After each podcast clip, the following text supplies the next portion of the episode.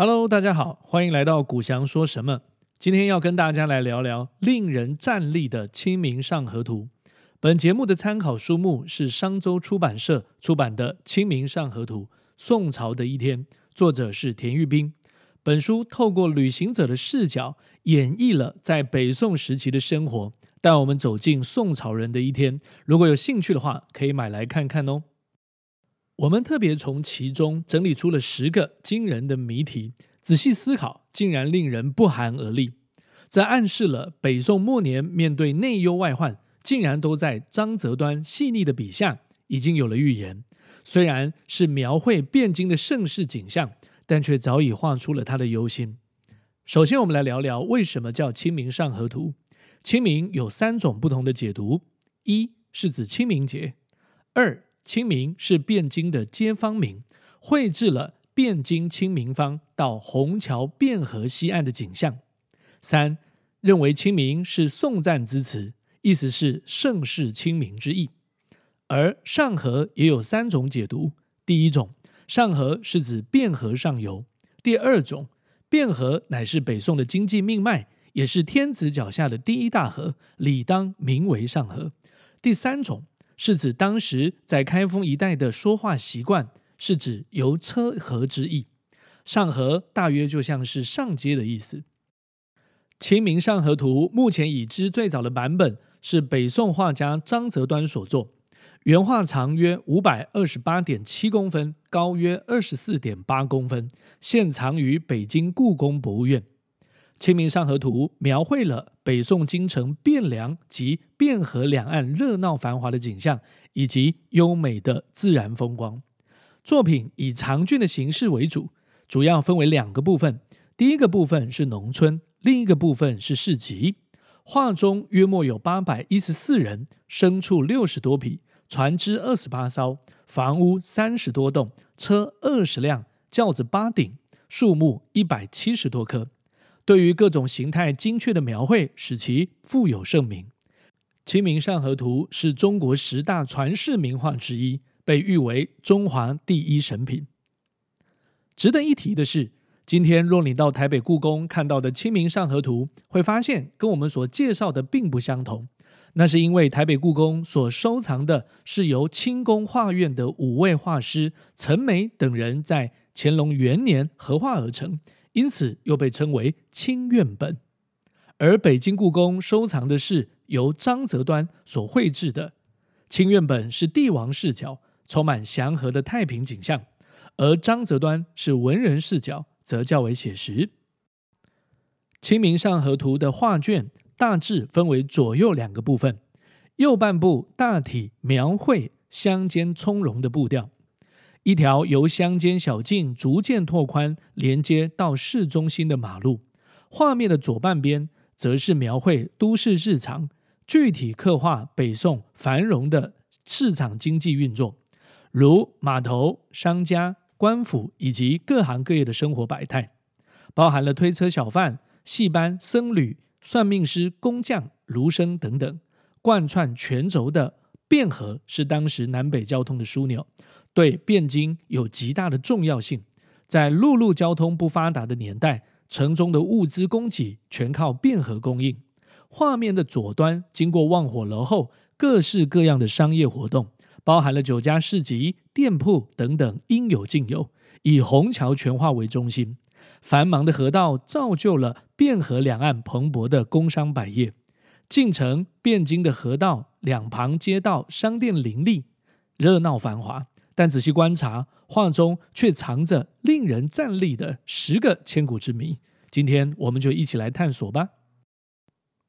惊悚的开局之谜，卷首从牧童引着驴队开始。这支驴队是由2个人和5只驴组成，而驴驮的是什么呢？放大检视之后，应该是黑色的条状物，极可能是木炭之类的东西。宋代末年，中国进到了小冰河时期。那时的清明节可比现在冷得多了，那也代表着北宋末年进到了一个暗藏危险、不易生存的年代。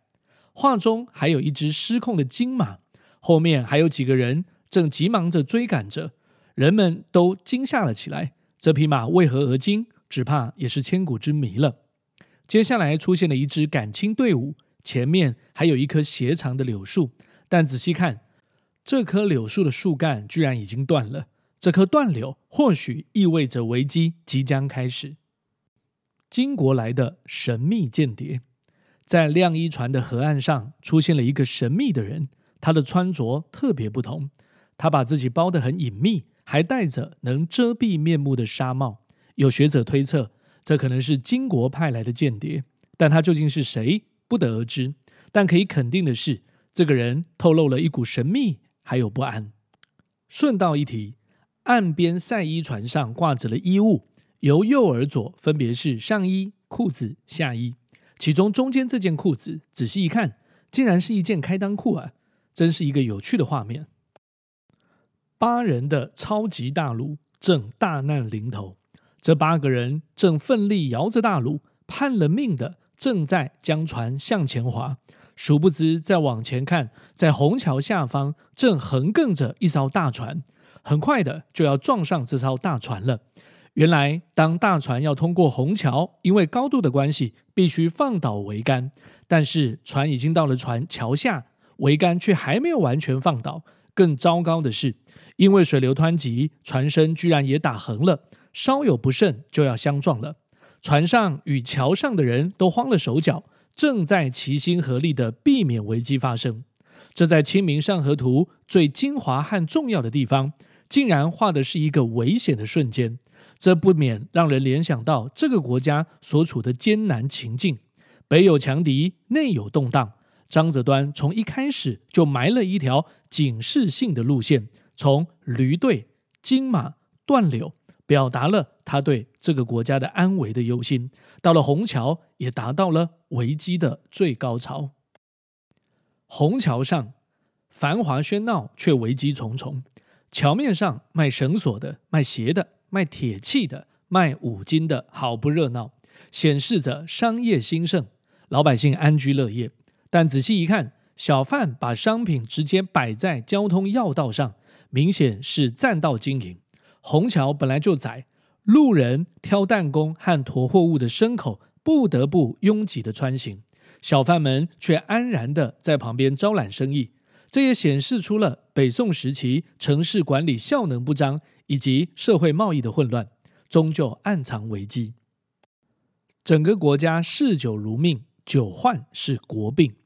宋代人喜爱饮酒，因此汴京城内酒肆林立，大酒商开设的酒店称为正店，中小型的酒店则称为角店，更有一些更小的小店。酒业可算是汴京的一大行业。在画中正殿的后方储放了大量的酒，可见需求量非常大，上到达官贵人甚至军队军营，下至贩夫走卒，军民之间均嗜酒如命。画中赵太成家是一间药铺医院，从画中也可以明显看出它的招牌侵占街道，侵街严重。在招牌上可以看见五劳七伤调理伤科，赵太成家治酒所伤，真方吉祥丸。这显示当时被酒所伤的人很多，而这个招牌切中时弊，点出国之大患。顺道一提，在这间天之美路角店的门前，这位手上拿着食物的小哥，他名叫吴伯义，就是今天的 Uber Eats， 是历史上最早的外送员。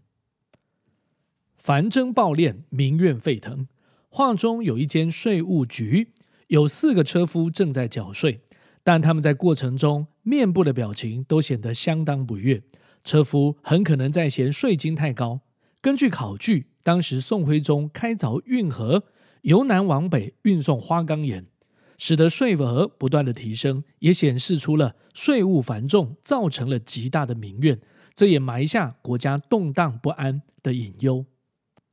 大宋之门居然来去自如，城门口为国家重要门户，但画中却没有守卫把守，城楼上也没有任何的防卫措施，让外地人可以随意进出。史记记载了辽金两国的间谍经常造访汴京，这也表现出了宋代国防松懈的极大问题。神秘官署，画中出现了一个神秘宅地，门上有3排门钉，还贴着布告，墙上还有防耙刺，墙边放着兵器，还有卷着的旗帜。这明显是间官署，但门外的人却拥伞、趴着、坐着，还有人直接躺着睡觉。学者考据，这里应该是官方传递公文的机构，称为地铺。这些门外的兵卒就是公务员，但从画卷中也可以看出行政机构不彰、公务员怠惰懒散的问题。消防系统形同虚设。画中的9楼正殿右侧有一个小铺子，有几个汉子正在这里，有人正在演绎着武艺，有人正在拉弓，但拉的却是一张空弓，这点众说纷纭。最可信的是，这是一间消防局。店门外还摆了数个大木桶，旁边放着麻搭。麻搭是一种灭火器具，是一种长杆，顶端则有一个圆圈，绑上伞麻，救火时就沾上水来压制火苗。图中有8个水桶，平时就把水储放在桶子里。仔细观察，8个水桶里只有内侧的左边有盖子，其他的都是空的。盖子不晓得跑去哪里了，或许画家姐暗示着里面其实没有水。有桶无水，有弓无箭，都成了装饰品。从细腻处就可以得知，当危机来临时，这些粉饰太平的做法都是没有用的。另外，城外还有一个望火楼。由于汴京城内的建筑大多是砖木结构，容易引发火灾，因此宋代建立了很多的望火楼，类似于现代的消防局。但《清明上河图》上的望火楼却是空无一人。由此可知，消防系统已形同虚设，百姓正处于危险之中而浑然不知。神客看命，满城尽是算命摊。人心不安时，最容易求助鬼神占卜。整幅《清明上河图》大大小小的算命铺多如牛毛，而且都生意火热。图中出现的解铺众说纷纭，有人说是当铺，有人说是官械，因为古代解通械，是官吏办公的地方，或者有人说是解盐店，是专卖盐的地方。但最多人的说法是算命铺，为人解卦解命之处。这表示当时人心动荡，人人自危，只好求助于算命占卜来安定人心了。党争之谜。画中驴车载满了货物，但却用了有字迹的帆布来覆盖。宋人爱惜文墨，不太可能把文人字迹墨宝拿来遮风避雨，只有一个可能，就是整车都是要烧毁丢弃的书画。在驴车上很可能就是一堆准备要烧毁的书籍。当时朝廷变法改革，派系的斗争也是日益严重，新党得势，旧党就被打倒，旧党得势又报复新党，冤冤相报没完没了。宋徽宗时期正是新党得势的时候，新党得势后便曾下令烧毁苏轼、黄庭坚等旧党文人的书籍，在这小小的驴车上可能就有不少珍贵的大师墨宝。看完了我们整理的10个令人战栗的画中之谜，不晓得你是不是也对这幅图有着更多不同的看法？清明上河图看似优美，但在生活百态中却透露出了一股危机的末世景象。当时的北宋刚刚爆发过方腊农民起义，正是国势急转直下的历史时刻，内外矛盾已相当尖锐，政治、军事、外交均已走入了绝地。开明的文治与黑暗的苛政并存，但统治者仍然是文田武溪、粉饰太平。张择端用表面描写盛景，实际上却曲见忧国，埋着重重的危机。这反映出了北宋末年首都汴梁的诸多社会问题，其实也是由小见大，如贫富差距、苛捐杂税、效率不彰、政党恶斗、国库空虚、军备涣散、嗜酒误国。果然几年之后，金兵南下，大破国都，酿成了靖康之耻，北宋就这样覆灭了。这一切都像极了这幅《清明上河图》，卷首是渐渐走入危机，画面的中心虽是一片繁荣，却暗藏凶险，画中的尽头却是一片的荒芜，其中的用心就留待后世仔细品评了。如果你喜欢我们的频道，很欢迎你订阅我们的节目，我们会在每个礼拜上传新的影片，和你分享最近的读书推荐，以及生活当中实用有趣的议题。我们下礼拜再见喽，拜拜。